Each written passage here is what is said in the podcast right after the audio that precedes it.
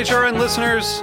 As we celebrate our 15th year, we are deepening our commitment to giving voice to the next generation of food systems storytellers, and we need your help. Our internship and fellowship programs help activate new possibilities for underrepresented and underestimated young people through experiential journalism, audio engineering, and production training. Through these unique programs, HRN helps food equity stewards build essential workforce readiness skills that expand their potential and foster economic mobility. Please consider supporting these critical programs. And with a minimum donation, you can be entered to win a dinner for two at an amazing restaurant in one of eight cities and tickets to a concert at a great venue in one of those cities. We have incredible partners across the country who have donated, as they also share our passion for helping to educate the next generation of food systems storytellers. Check out heritageradionetwork.org slash 15 to donate and enter to win today. That's heritageradionetwork.org slash 15 to donate and enter to win today. And make sure you donate before March 31st. Thank you.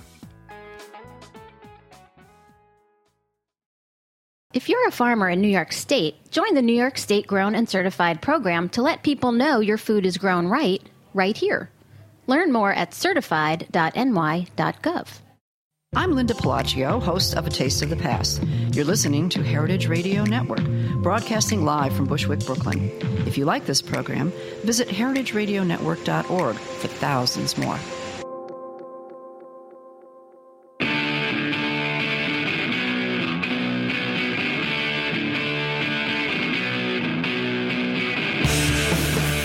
Okay, it's Monday and it's 11:59. We're a day a minute before for schedule there, Dave.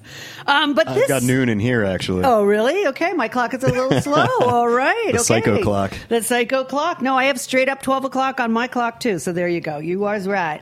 Um, well, after we've established what time it is, now we can tell you what this is. This is. uh, what Doesn't Kill You Food Industry Insights. I am your host, Katy Keiffer, and you are listening to the Heritage Radio Network, broadcasting live from Roberta's in Bushwick, Brooklyn.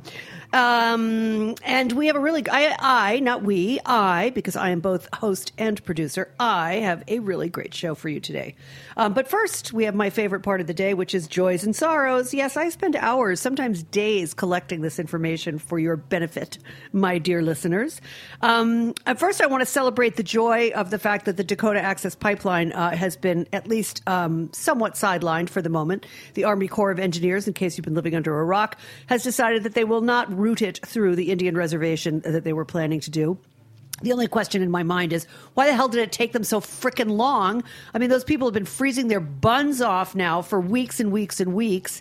I mean, just outrageous. The whole idea was outrageous. The idea that it took this long for the Army Corps of Engineers to make the right decision is outrageous. Outrageous that the Obama administration didn't step in right away and put the kibosh on this idea. Um, all in all, I am still outraged for on their behalf, um, but I am truly glad and joyful that uh, that the pipeline, for the moment anyway, has been shelved. Unfortunately, um, I suspect that there are, are greater outrages in our future uh, under the new regime. Uh, we won't call it a presidency; we will call it a regime uh, because that's what it's going to be. Um, another, uh, a little bit of a sorrow here. This is sort of interesting. I mean, you know, I spend a lot of time reading the trades, um, so a lot of my information comes from trade magazines, and of course, uh, one of my favorite ones is Global Meat News. I urge you all to check out Global Meat News. It's it's a real bellwether for what's happening in the world in many many ways. You'd be surprised at how much you can extrapolate from the information in Global Meat News. But one thing I did find out today is that sadly the avian flu, otherwise known as bird flu, has been uh, ongoing in Europe and in Asia uh, over the last few weeks, and quite seriously so in Japan, um, and probably pretty seriously so in Europe, although they're not really, really reporting all their numbers yet. But since it is transmitted by wild bird droppings, it is entirely likely that we will see it here in the U.S. sooner rather than later. We probably already have a few cases, um, but it hasn't come on to the uh, 2015 saw a huge outbreak and literally millions of birds slaughtered as a result. So um, later on in the show, we're going to be talking about price fixing in the poultry market. Um, but in fact, the bird shortages from avian flu could well occur uh, quite naturally and have the same impact of raising prices in as much alongside of the uh, price fixing that has been going on in the poultry industry over the last year or so. You're going to learn a lot about that in just a minute. We're going to have a great show with um, the wonderful, the excellent, and the most prolific uh, journalist, Christopher Leonard, author of The Meat Racket, one of my my favorite books and something that everyone should have on their reading list. Um, and by the way, in other meaty news for you, uh, the USDA and the Food Safety and Inspection Service is mulling over revising the nutritional facts panel on meat products. So, in addition to updating the daily reference values based on current dietary recommendations, they are also proposing to change the labeling requirements for food, quote, aimed specifically at children under four and lactating women, as well as developing nutrient reference values for those groups. Now, I think that's interesting. Um, for very various reasons. But what really interests me is that they don't label um, these products as having significant risk factors for those groups, as well as the elderly, um, because most chicken in this country carries a significant quantity of drug-resistant pathogens, primarily salmonella, and those are particularly dangerous to pregnant women, to children, and to the elderly. So I was thinking of something along the lines of like the warning label on a pack of smokes. You know what I mean? Like warning the Surgeon General advises you yeah, I mean, they really should have. They do have, you know, cooking temperatures. They tell you to cook it up to a certain degree, but there really should be a warning label about the pathogens on meat products in this country because quite honestly, you splash some water around with some salmonella and it sticks to your sink, to your sponge, to your, you know, dishcloth, whatever. I mean, I am increasingly hypervigilant uh, about uh, poultry and how I process it in my own kitchen. Not that I buy a lot of, con- of, uh, you know commercial poultry, but um, but I do. I buy I buy you know what is you know sort of mainstream Bell and Evans or um, you know organic poultry products, and and because they are mass produced, they're going to have a lot of the same issues. Um, so even if you buy those organic things, don't imagine to yourselves that if they're in a if that they're any safer, because quite honestly, they probably won't be. Um, uh, another meaty thing that I learned today in uh, Global Meat News, or maybe it was Food Navigator, another one of my favorite sites. Mark Post, the man behind the fake meat, the uh, test tube meat, he created this product at the University of Maastricht a few years ago. I think it was 2013.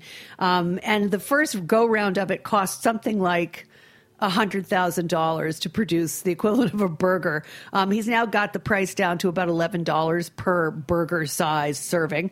Um, but he is predicting that within seven years, we will be seeing his product in grocery stores. So you heard it here first. In seven years, we'll all be eating burgers made out of um, animal protein that has been cultured in a petri dish or in a test tube. I think that's a pretty interesting prospect. Um, and lastly, uh, there is this is a sorrow. This will be my last little entry for for this week. But there is a wonderful Dutch organization called Food Watch, and that awards uh, something called the Golden Egg to products with the most misleading uh, labels of uh, to products with the most misleading labels. And in 2016, I am devastated to announce that my very favorite caffeinated beverage, Red Bull, has been included. Apparently, it doesn't give you wings, it gives you love handles and sleepless nights. Who knew?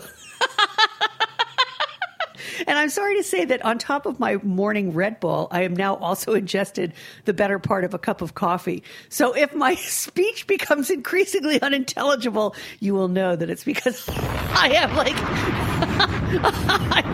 I, am driving a train loaded on caffeine. So with that, my friends, uh, I will uh, allow my my dear Dave, the engineer, to uh, run our sponsor drop, and then we will be right back with the incredible Chris Leonard. We're going to have a wonderful conversation, so please stay tuned and um, listen up and pay attention to our sponsor drop, and we'll see you in just a second. And this one's called Poetry is Dead by Teeth People. We'll be right back. She's her own female. She's her own female. That's why I like her. I like her a lot. And she don't know New York State cares about New York's farmers. That's why we've developed the New York State Grown and Certified program. It's a seal New Yorkers can look for when they're shopping for food that comes from local farms. Customers are more likely to buy food that has the New York State Grown and Certified seal because it tells them that it comes from a farm that follows environmentally responsible, farm safe protocols. In other words, the New York State Grown and Certified seal tells them their food is grown right, right here in New York State. You're a farmer with a lot to do. But the time it takes to sign up for the program is a great investment for your business because it lets shoppers know that your food meets higher standards, has passed assessments, and is produced by environmentally friendly farming practices. To learn about participating in the program, go to certified.ny.gov. That's right. This is what doesn't kill you food industry insights. This is your host, Katy Keiffer, at the microphone. And on the telephone with me today is Chris Leonard.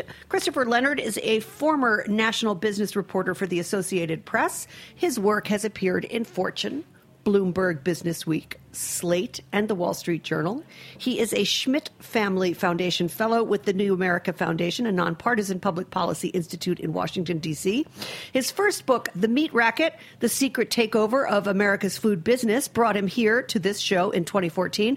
And he is now working on his second book, A Profile of Koch Industries. And by the way, he had a fantastic piece uh, on Bloomberg. No, yeah, Bloomberg News, uh, I think last week, um, about the pipeline break in Alabama and the, the multiple pub- pipeline breaks, I should say, um, in Alabama that uh, speaks to the um, dwindling infrastructure in the oil business, um, et cetera, et cetera. But anyway, I urge you to read that. And in the meantime, welcome to the show, Chris. Thanks so much for coming back. Yeah, thanks for having me on. I really appreciate it. Oh, I, I really appreciate your time. Um, I loved that article, by the way. Tell me the title. It was on Bloomberg News, right? Yeah, yeah, it was it was in Business Week, and uh, the title was "A Pipeline Runs Through It." Uh, based on that novel, you know, a river runs Yes. through it because part of it is it goes by this really ecologically sensitive river called the Cahaba River in Alabama. Well, it was it was a very good story um, and something that we should all be thinking about because all of that pipeline infrastructure is really pretty old at this point, isn't it? I mean, wasn't that an example of a pipeline that's been around? I don't know if you said this in the article, I don't remember it, but it seems to me that most of the pipeline in this country was laid quite a while ago, and just like our our bridges and our roads, it probably needs a lot of attention that it's not getting. Exactly. The pipeline at the center of that article was built in 1962. Oh, geez.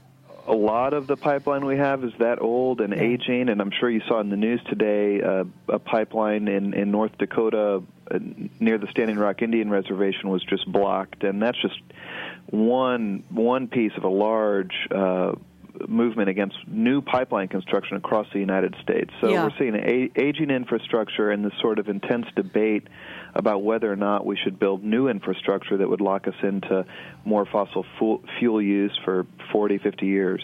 Absolutely, I know it's it's a very it's a perplexing problem because uh, building new pipelines means fewer of these accidents and spills, but also, as you point out, means more that we'll be continuing to use them uh, in the coming fifty years until they start breaking down again. And by then, I hope we have some other form of energy. Anyway, let's talk about what you've been doing. So you've been um, you have been working on a new book. Uh, sorry, you have been working on a new article, I should say, um, that is going to be appearing sometime soon that talks about antitrust and the monopolies, the monopolization of the meat industry. So, can we um, can we start this segment by talking about the history of the consolidation of the meat industry and the sort of impact of the Sherman Antitrust Act, which happened, oh, what I don't know, seventy years ago, eighty years ago. Oh, more than that. I mean, the Sherman Antitrust Act was passed in the 1890s. Oh, uh, of course then- it was, yeah. Yeah, yeah, yeah. But then you you saw uh, more laws added on top of that. The Clayton Act, Mm-hmm. Uh, Hart-Rodino, and thing, things along those lines more recently. So, but yeah, I mean, the antitrust enforcement's been around for a long time, and kind of paradoxically, we've seen just greater and greater consolidation in lots of industries in the U.S., but really particularly in the meat business. meat and agriculture in general, because of course we've seen this wave of, of consolidation in the seed industry and in the uh, agricultural chemical industries with the Monsanto Bayer, with uh, DuPont Pioneer, um, and Syngenta, et cetera. But um, the Sherman Antitrust Act was meant to break up the monopolies of four big meat packers, as you say, back in the 1890s, early 20th century. Um, and why why why isn't the Sherman Act and the and the uh, subsequent Clayton Act and the the Hart Scott Rodino Act in 1978 why are they not doing the same job now? What's what's happened?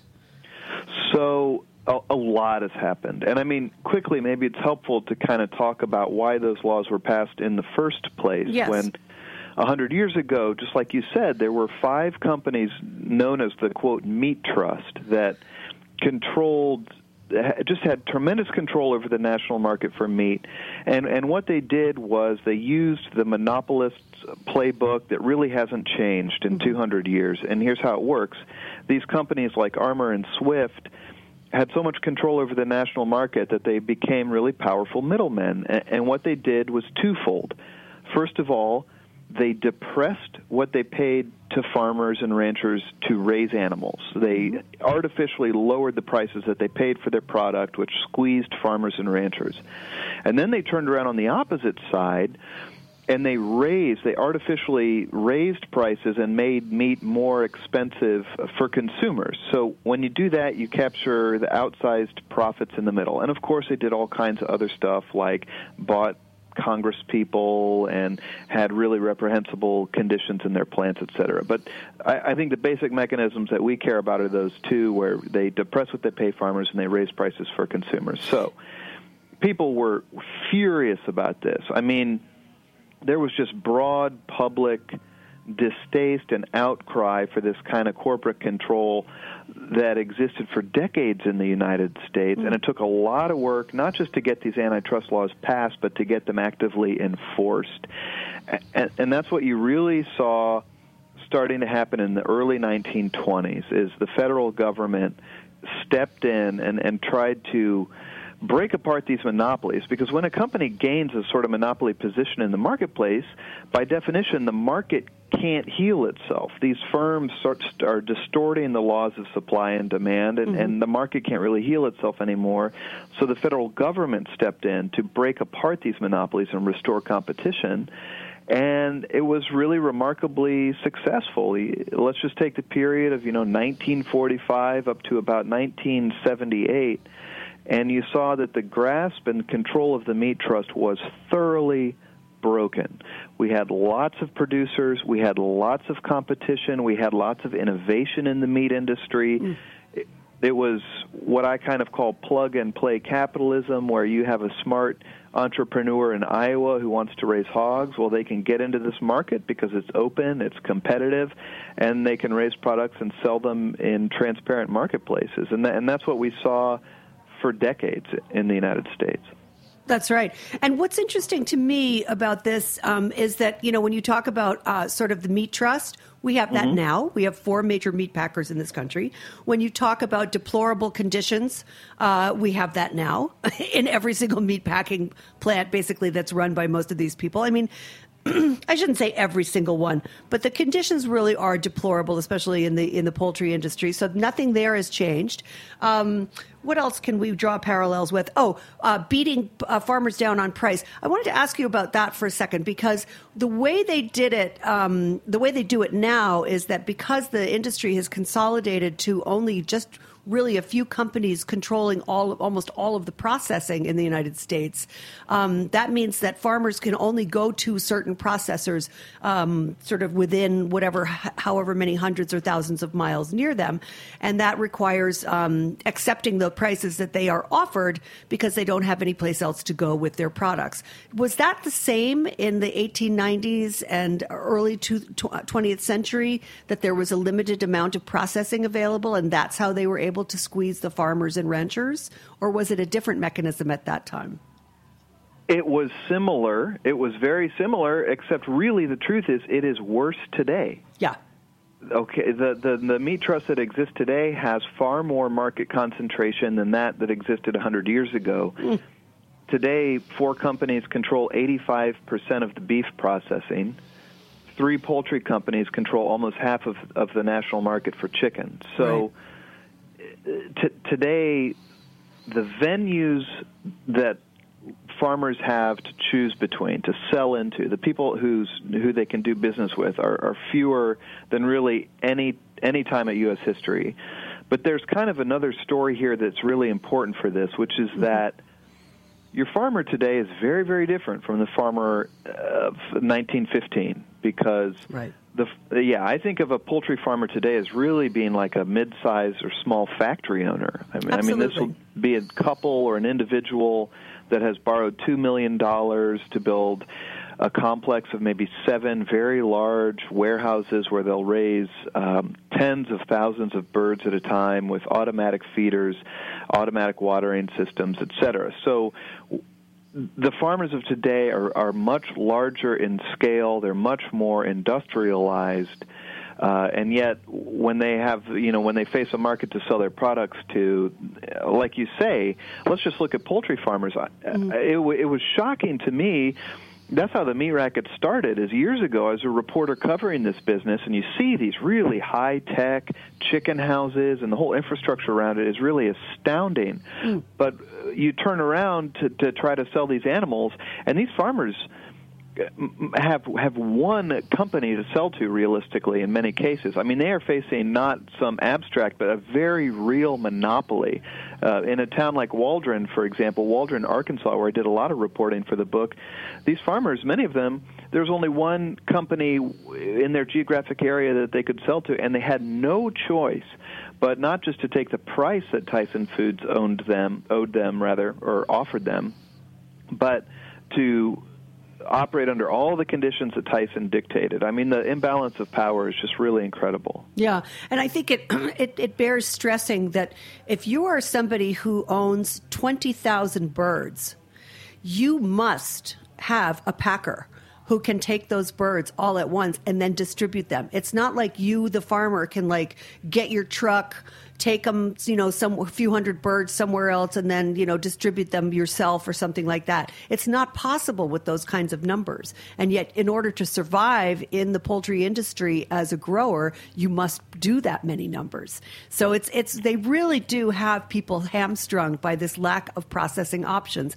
And I think that's something that most people never really think about when they think about how this whole system works. And this is also true in the hog industry and to a certain extent in the cattle industry. And there was a lot of, as you know, there was a lot of, well, we're going to get into it in a second. So I'm going to move on. I'm not going to go on yapping because nobody's tuning in to listen to me talk. They're listening to you. So let me, let me ask you one more question about these rules, about these, these laws that were passed, um, including the Hart-Scott-Rodino Act in 1978, which says, that firms must notify the antitrust authorities of their intent to merge and allow the transaction to be reviewed before it is executed. And then on top of that, there are also the Grain Inspection Packers Stockyard Act, GIPSA, uh, Grain Inspection uh, Stockyard Act uh, rules that are supposed to guarantee fair prices and fair competition. Now, why are none of these controls effective? Like, is that because there's no enforcement? Is it because I don't know because there's no enforcement. Uh, if, if only it was just that. I mean, this is the million dollar question. You know, uh-huh. I just said maybe a few minutes ago that by the 70s we had this really competitive, vigorous, open market mm-hmm. for producing meat. What the heck happened? Great yeah. question. The Hart-Rodino Act that you just mentioned is in force fully today mm-hmm. and requires any companies that want to merge to submit to federal authorities who need to approve that merger on the basis of competition. So, how in the heck did we get to this point today where three companies control half the chicken market and can control what they pay farmers? Lots of things happen. Let me just, you know, one quick thing this stuff is complicated and is sort of invisible to most people. But yeah. let's just take one really important example. Uh, in 1980, when Ronald Reagan was elected, he appointed a guy named William F. Baxter to be head of antitrust enforcement. Mm. And William F. Baxter sends out a memo to the Department of Justice antitrust enforcement team to say, hey, we're going to change how we regulate competition all these companies are going to submit petitions to us to merge, and we're going to think about it in a different way. Instead of caring about consolidation alone, you know, instead of blocking mergers just because it'll give companies a large share of the market, we're going to focus on efficiency or, or, or the price to consumer. And what I mean by that is, mm-hmm we will let these firms merge. We'll let these industries get highly consolidated as long as the companies can prove to us that each merger is going to save money for the consumer. It, mm-hmm. it was really a radical departure uh, from previous decades of antitrust enforcement. You know, my dad was a Republican corporate attorney who specialized in antitrust, and I remember him telling me antitrust cases dropped off a cliff in the 80s. No they kidding. just disappeared for this reason. Now, we're learning a lesson from this, which is that when you let the business consolidate and when you let the structure change so much, even when these companies say, hey, if you let us get bigger, we're going to make things cheaper, you start to see the effects of monopoly power exert themselves over time. Even uh, even if the upfront argument is that we can do it cheaper because we're going to be bigger, et cetera. And I think that there's evidence that that's what we've seen. But regardless, during the 80s and 90s, under this new regime, you just see a sweeping wave of mergers occur, and and the market power of the few remaining firms who bought out all their competitors just rises dramatically. And then quickly, I don't want to just go on too much, but you you know you talk about okay, fine, so that happens, but then what about the fact that the U.S. Department of Agriculture has an entire office whose job is to do nothing but to police antitrust statutes for farmers. And that's literally what they do every day when they come to work. And that's a really, really interesting story with a lot of history. But I'll just put it this way, which is that you know, this is a political organization with people who run it. And I interviewed a lot of the people that ran this agency over the decades called the Packers and Stockyards Administration. Mm-hmm. And they make political decisions about what they're going to do. And it is just documented that they decided not to vigorously enforce these laws that were created in the 1920s under the Packers and Stockyards Administration. Don't take my word for it. There's GAO report after GAO report from the 90s talking about papers being hidden in drawers, complaints never Wow. followed up on, a dysfunctional system. A- And so you got the regulators not going after it as aggressively, and and then quickly to end this, they you know, lawyers are real, real smart people, and these companies can hire the best and the brightest lawyers. And they had a very smart tactic of suing the Packers and Stockyards Administration or defending suits in a way that reshaped the law over time. There were a number of appeals courts deci- decisions that found that if I, Chris Leonard, chicken farmer, want to sue Tyson Foods under the Packers and Stockyards Act, I have to prove that Tyson's action toward me didn't just hurt me, but hurt the entire state of competition. That that putting my chicken business, uh, my chicken farm out of business, has to harm the entire state of competition in the national chicken market. That was an almost unprovable burden, and that's why you've seen cases under the PSA really decline, and and the agency, according to people inside of it, really lost its teeth thanks to this string of appeals court rulings. Fascinating, Chris. Oh my God, we could do a whole show just on that. But let us, as you say, let us move on because, as you reported in the article uh, that was that I picked up on in the um, Food and Environmental Reporting Network in Fern, um, there was an effort by Tom Vilsack in 2011 to impose some new reforms on the industry, but there was so much pushback from industry and from Congress, our paid off paid for, bought, and sold congressional representatives that nothing happened. So d- just give us a thumbnail of what that battle was about and what was the USDA and farmers and ranchers, what were they trying to achieve? Were they trying to like push back on some of this um, price fixing? Were they were they seeking antitrust regulations? What what exactly were they looking for? Sure, you bet. First of all, all the stuff I just described has been well documented in the public record and has been going on for decades. Mm-hmm. So by the year 2008, when Barack Obama is elected, you have had farmers from across rural America filing lawsuits, complaining to their representatives in Iowa. Senators in Iowa like Harkin and Grassley have been mm-hmm. trying to beat this drum that we've entered sort of a new era of, of, of corporate power in this realm.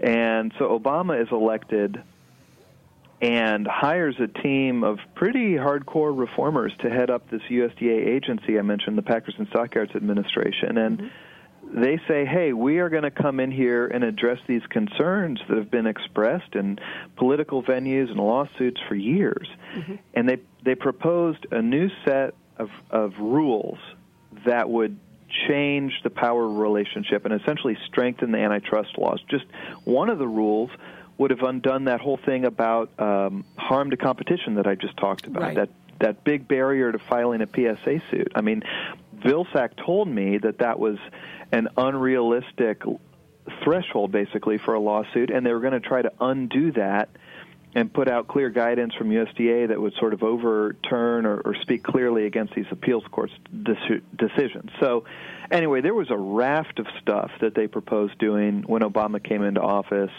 uh, that gets down into sort of the mechanics of how these companies can depress prices to farmers. That was really sort of the ground zero for this fight was farmers not being economically exploited by these companies. The consumer stuff sort of comes later. And uh, short story, they proposed these rules and just got their lunch eaten by the meat industry lobbyists. I've never seen anything like it in my reporting career uh, the effort, let's just say the effort was absolutely abandoned. Uh, Congress passed riders to defund it every single year, Amazing. and it lays in tatters. And that, that that effort was no doubt led by people like Chuck Grassley, um, because I have no doubt that in Iowa, you know, this was something particularly uh, unpleasant for them. And I imagine Well, people in I- I- North Carolina too, right? Ye- Yeah, I, and and I don't mean to contradict you. It is very interesting to me. Chuck Grassley is actually not black and white on this thing. He's, Oh, he's put right? out a lot lot of statements that are pro competition and sort of pro farmer and anti consolidation, and um, it you know. A lot of the folks who killed this thing were Southern Democrats in um, poultry-producing states like Georgia. I'm Ah. thinking David David Scott, uh, was one of those. So it, the, the politics on this issue is just so weird, to be honest, and it Right. kind of doesn't fit in directly into Republican Democrat mold in, in many ways. No, it just fits into who's been bought by who. Uh, evidently, I said that, not to you. I don't mind saying things like that because why not? I don't have to worry that Tyson is listening to me. Um, the industry, when the, when when some of these reforms were proposed uh, in 2011 by Vilsack et al., um, the industry said that the new rules would set them back by 50 years. Like, what did they mean by that? Like, what? How, how would it set them back? It would reduce their efficiency if they were forced to spin off into smaller companies, or what? What are they talking about? Like, what kind of a defense is that? Yeah, I mean, honestly, th- this is the way I take it. And I don't think I'm putting words in anyone's mouth. I talked to uh, Mark Dopp, the head lobbyist of the American Meat Institute, and what he meant by that was that these regulations would push back and unwind the new model of meat production, which is highly consolidated and centrally controlled. Uh, you know, just quickly, I mean, these poultry companies are what we call vertically integrated. They Right. control all the means of production. The farmers are essentially employees who raise chickens under contract. We're seeing more and more hogs produced this way under contract without open markets to sell the product. We're seeing it increasing in, in the cattle space of more and more feedlots raising animals under contract for a big meat packer. Mm-hmm. And and what the AMI was saying is if you pass these rules, it is going to break this machine apart, break these networks apart and make things much less efficient for us and messy. But in a way, you have to say that was kind of the stated goal of the regulation, which is to sort of start to unwind the control that these few firms have over the marketplace. So, in a way, I think that they were accurate to say this would have pushed the industry back 50 years in some regards. And by that, I just mean in terms of competition and the open markets. And if you look at the business 50 years ago, the top four producers controlled something like 20% of the market instead of 80% of the market. Yeah, I mean it's yeah, it's it's it's it'll set them back 50 years in terms of of having to rediscover how to function within a competitive marketplace as opposed to um, setting prices. I want to I want to quickly move along though because um, what your article was talking about was was exactly this the sort of Yeah. um, consolidation of the market. And um, you made one point that I thought was really interesting, which is that the wholesalers um, seem to have more clout in terms of of effecting change in the antitrust uh, arena than the USDA itself, um, in as much as that these various wholesalers brought a very major suit um, for um, grievances surrounding price fixing, and they and they brought it against uh, Tyson, Pilgrim's Pride, um, and a couple of the other big uh, poultry packers. Tell us about that suit and what what it might achieve. Are they gonna are they gonna win these wholesalers? Um, and, and and explain what what exactly they were their grievance was. Y- You bet. And this is the most significant and interesting thing to happen in this issue for eight years. Yeah. Um, I mentioned before that monopolists, um, and I'm not saying that these companies have monopoly power. I guess I just want to be careful. But the problem with, mono- with monopoly power is that you can depress what you pay farmers and raise prices for consumers. Right. Most most of the action in this space has been around what happens to farmers on that side of the equation. Now, what's happening to consumers is um, the the developments here have been much more recent. It's much more on the cutting edge. And there was a lawsuit filed this year, the Friday before Labor Day, which essentially argues that a handful of large chicken companies, including Tyson Foods, uh, Pilgrim's Pride, Perdue, the, the suit argues that these firms have so much power that they can essentially coordinate with one another and cut supplies of chicken in a way that raises prices. They can collude to hold supplies off the market to keep prices high. That is the allegation of this lawsuit. Right. And and as you kind of point out, it's interesting to me that the Department of Justice has been quiet on this issue, as has USDA, and it, this suit is coming from the private sector. And mm-hmm. looking through this suit, you can see that they've done a lot of research, but a lot of it was from publicly available forums and and and outlets. They don't have subpoena power, and it seems like this is a kind of action that could have been brought relatively easy easily by DOJ, but it's being brought by private sector lawyers representing these wholesalers who would have been hurt if there had been illegal collusion. Mm-hmm. So these are essentially the people who are suing these big companies, Tyson, Perdue, Pilgrim's Pride, et al. These are the guys, the middlemen, essentially. They're the guys who buy at a wholesale level from the big companies and they're reselling it into retail outlets, whether it be grocery stores, restaurants, institutions, correct? Absolutely. So the the lead plaintiff is a, a company called Maplevale Farms, and mm-hmm. yes, they, these are the wholesalers who are going to buy the semi truckload of chicken from Tyson Foods, Right. and then turn it around and sell it to a grocery store. But I do want to say, if this thing goes forward and goes to its ultimate conclusion, it would. There, there could be a class of plaintiffs in this suit that would just be anyone who buys chicken, and that's 95% of Americans uh, have been hypothetically harmed Right. by these allegations. by price fixing by price fixing and and and and the way they've been doing it is by holding chickens off the market killing off breeder flocks um so that there is a f- short supply isn't that right isn't that what they've been doing and they've all been sort of collu- according to the suit they've been colluding at doing this kind of across the board across the, the various companies am i correct in that Oh, let me. I just all caps disclaimer. I'm being super careful in what I say. Yeah, yeah, I understand. So, the allegation in the suit. Well, well, let me just say what I know from my own reporting, which is that a company like Tyson Foods does strategically cut supplies when prices are low mm-hmm. to keep supplies off the market and raise the price. I mean, that's common sense, right? Sure. But what's di- what's different today is that Tyson Foods owns the production infrastructure that used to be owned by over a dozen companies. I, you know, because Tyson bought out all its competitors or many of its competitors during the 1980s, so it has tremendous leverage to cut supplies and raise prices. That was really sort of unheard of 20 years ago. Now, the suit alleges there's another layer to this, which is that Tyson Foods has been colluding or orchestrating these production cuts with its competitors, mm-hmm. such as Pilgrim's Pride. That's what the suit alleges. And if that's the case, well, then you surely do cross a red line on antitrust law, which bans collusion. So, yeah yeah, what they're saying is that these companies um, are strategically keeping supplies off the market to raise prices. Fascinating. Okay, and then uh, once this, um, we're going to talk about more about that in a second.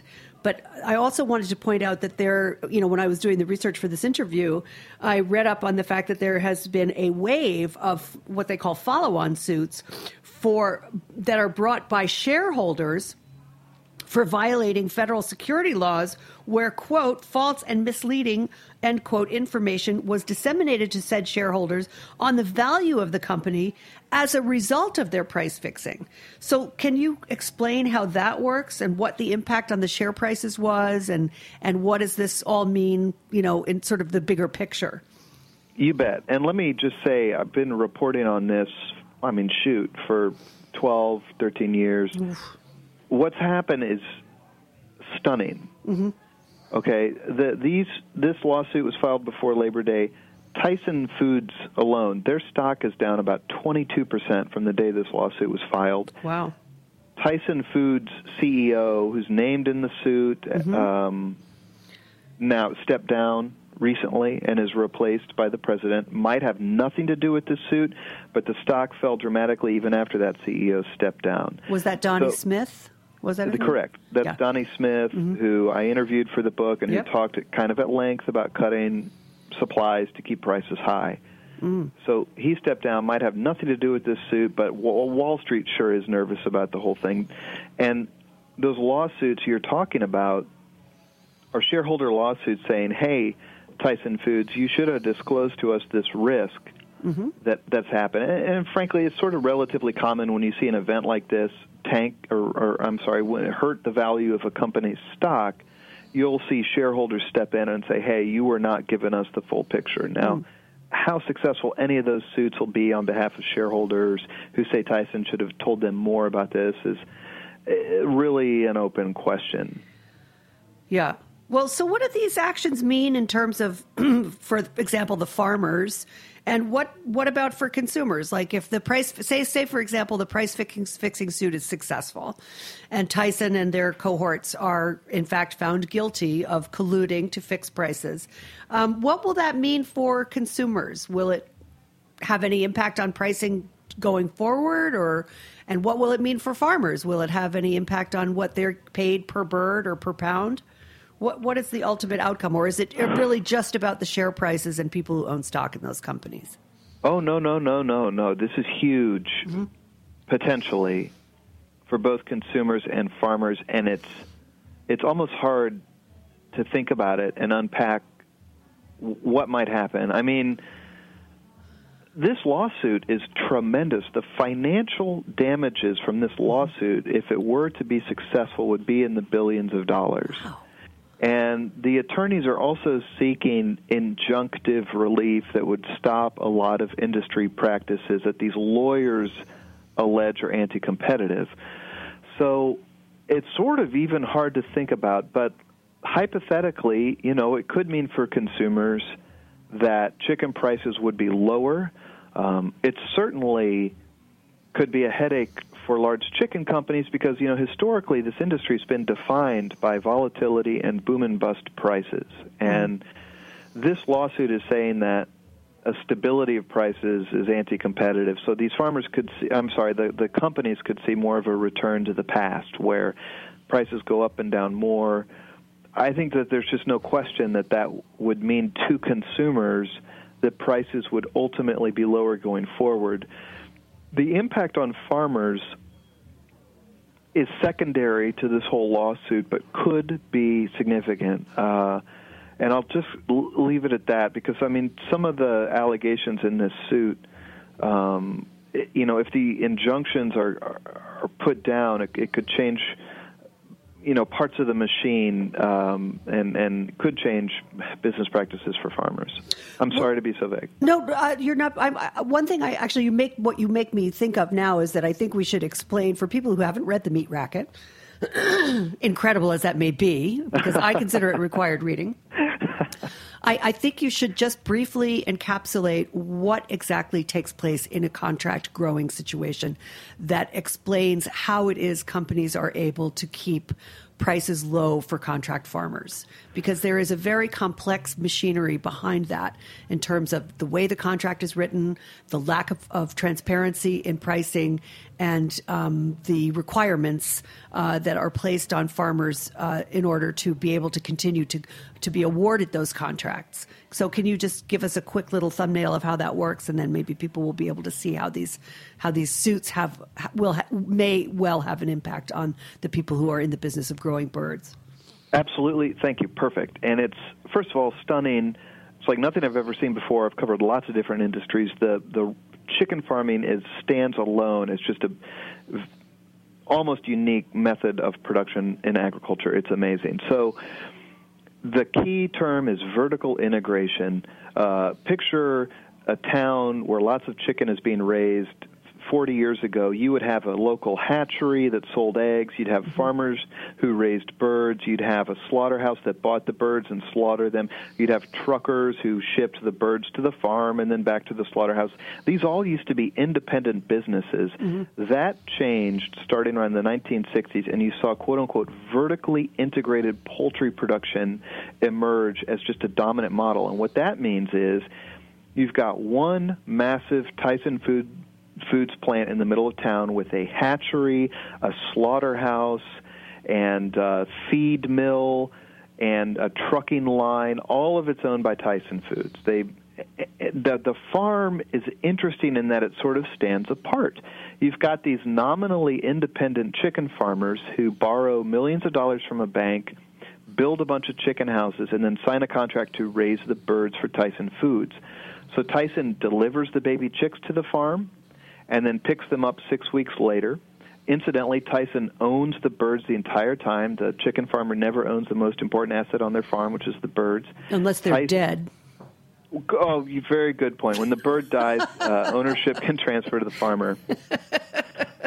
Tyson owns the feed. It formulates the feed. It picks the uh, variety and genetics of the bird that's delivered. It sends veterinarians out to the farm to check on the birds.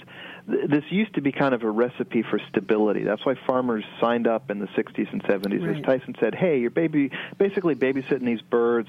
You'll get a steady paycheck. We'll take a lot of the risk out of the bargain." But as as the business has consolidated, you've seen a lot of change that essentially at the top line is that farmers get paid less for raising birds through lots of different mechanisms. But so how does this apply to what we're talking about? What this means now is Tyson Foods, for example, and Pilgrim's Pride's the same way, Perdue's mm-hmm. the same way. Sanderson, company, yep, they all do it. They all do it. With Tyson, thousands of chicken farms are now under the essential control of one company. And, and there's an office in Springdale, Arkansas, where Tyson is based, where the supply chain group is a, a bunch of people sitting around computers modeling out how many chickens they need to raise in a given quarter, what kinds of chickens they need to be raised, and then those orders are sort of transmitted out from the central office to thousands of farms throughout rural America. And they control down to the egg essentially how many chickens are going to be placed on each farm mm-hmm. and how many flocks of birds a farmer gets each each year these levers are, are subtly controlled and shifted at at this central location so when Tyson realizes oh you know heck next quarter looks pretty bad They'll dial back the number of chicks they're going to place. They will incrementally increase the number of out time, the, the amount of out time between flocks at these farms, mm-hmm. and control production. Well, what that means for me as a farmer in Arkansas is that maybe I'm going to get five flocks this year instead of six, which is a big hit to my income. That's right. At the same time, I've got fixed prices for my rent and energy costs. Now, mm-hmm. this is just the tip of the iceberg, but that's one way to think about how some of these tactics can really impact farmers in rural America and how little control these farmers actually have over their operations. Mm-hmm. It also highlights why it's so important to be aware of these monopolization or monopolistic practices. Uh, and as a consumer, because we're sort of running out of time, I'm going to ask you if you, because um, this is not, by the way, uh, just for those who are listening, this model is not unique at all to the poultry industry. The hog industry has basically followed it um, lock, stock, and barrel. And the cattle industry, as Chris said earlier in the show, uh, is following it in terms of how they manage feedlots. Um, although cattle ranching is, is a, quite a bit more independent than um, than either of the other two uh, protein groups. But Chris, what what what way would you suggest that that consumers can fight back against this? Should we, you know, should they stop buying that kind of poultry, or can they write letters to their congressman, or you know, what is the remedy for this? I mean, to support uh, congressional representation, um, you know, in a now completely Republican-controlled Congress is is kind of um, you know, I don't know. I mean, I, I hope it works, but what else can we do? What what? How do consumers deal with this? Yeah, and of course, you know, standard disclaimer. My job is to report facts and give them to people to make decisions, and I always get a little queasy in terms of getting into the advocacy part of telling people what to do. But I get this question. We're counting on you. okay, I get this question all the time, sure and I will say there's if you're troubled by what's happening in the meat industry, there's an immediate opt-out option that unfortunately is a little more inconvenient and costs more money. But I, across the country, there are entrepreneurs in this space who are raising birds and selling them directly to consumers at local farmers markets. Uh, uh, we bought our Thanksgiving turkey from a great farm called North Mountain Pastures in Pennsylvania, and uh, I know the farmer directly. It was more expensive. There's yep. no doubt about that and we get our chicken from the same place. And people can do that immediately if they just want to opt out. Now, there are also some bigger companies like Emmer, like Hip Chicks. Um, there are new big poultry companies that are coming up um, that I think I don't know for sure, but I don't think they practice quite the same way as the Tysons, Perdue's, Sandersons.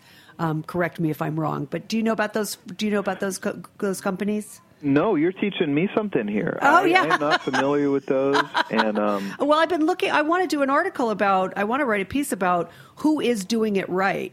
And I must say that it is not easy to find these companies, um, and it is not easy to get a lot of information about it. But I'm sort of working my way towards that, and and those are two poultry companies that that's that you know leapt out at me. Um, there's another one called Smart Chicken, I think um, that is also uh, it's it's nationally distributed into grocery stores as are Emmer, as are Hip Chicks, although those tend to be West Coast. But Smart Chicken is here on the East Coast, and I'm sure there are some other regional productions uh, production uh, companies that are you know familiar to people who live around the country uh, who might be listening. But that to me is the way to you know to fight back. Don't buy those big uh, company birds. Don't buy those value added products.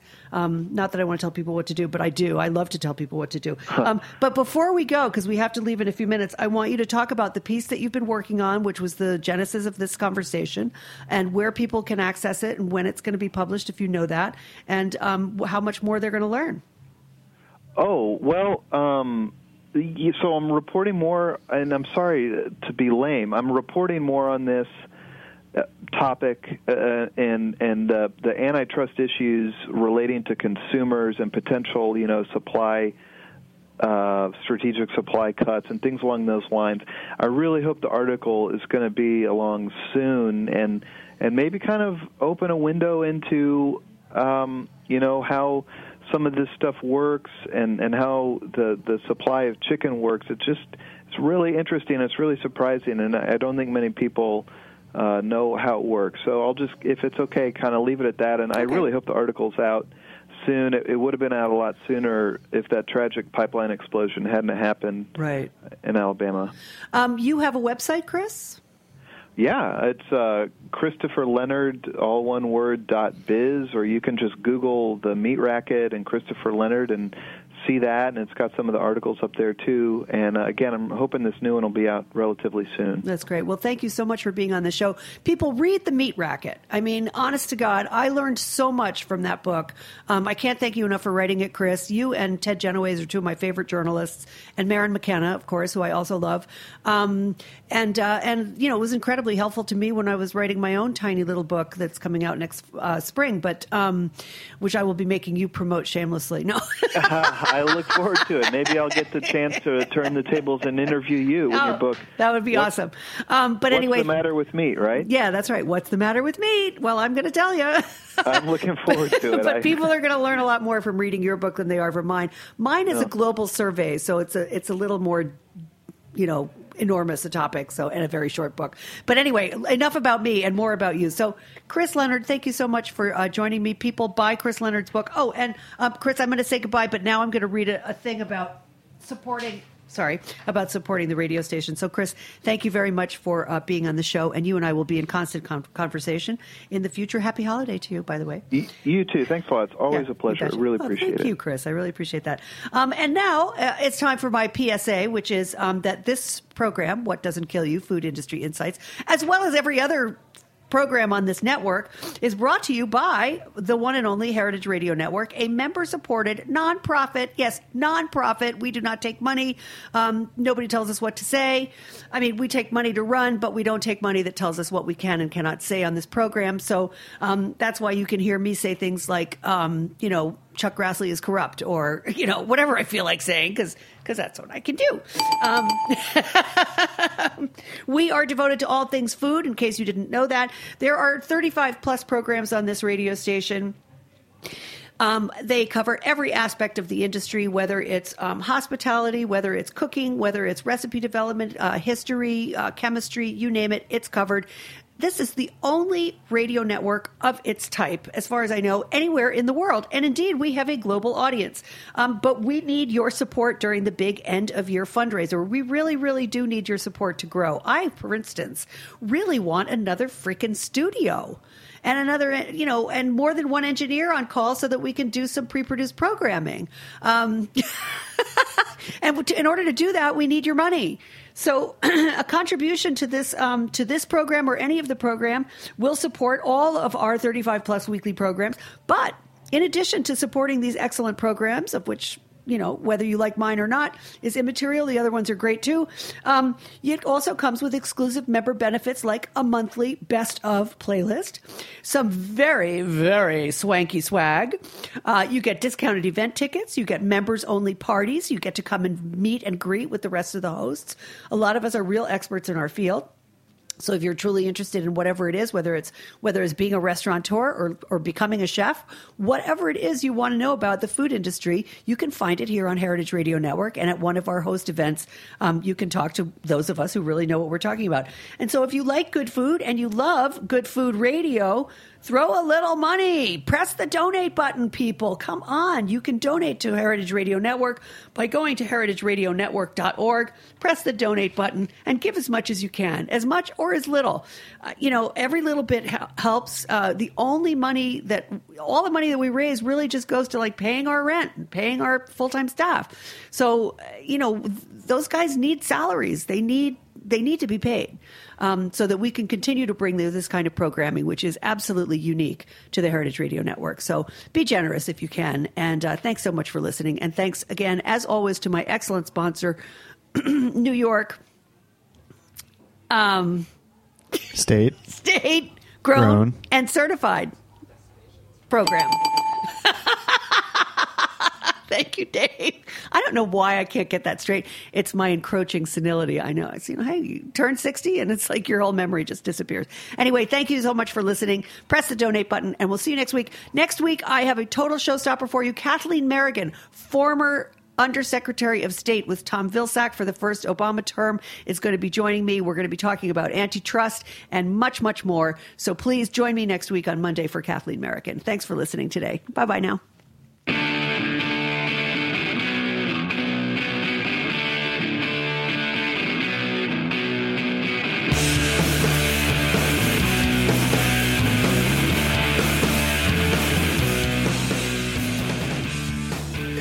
For listening to Heritage Radio Network, food radio supported by you. For our freshest content and to hear about exclusive events, subscribe to our newsletter. Enter your email at the bottom of our website, heritageradionetwork.org. Connect with us on Facebook, Instagram, and Twitter at heritage underscore radio. Heritage Radio Network is a nonprofit organization driving conversations to make the world a better, fairer, more delicious place. And we couldn't do it without support from listeners like you. Want to be a part of the food world's most innovative community? Rate the shows you like, tell your friends, and please join our community by becoming a member. Just click on the beating heart at the top right of our homepage. Thanks for listening.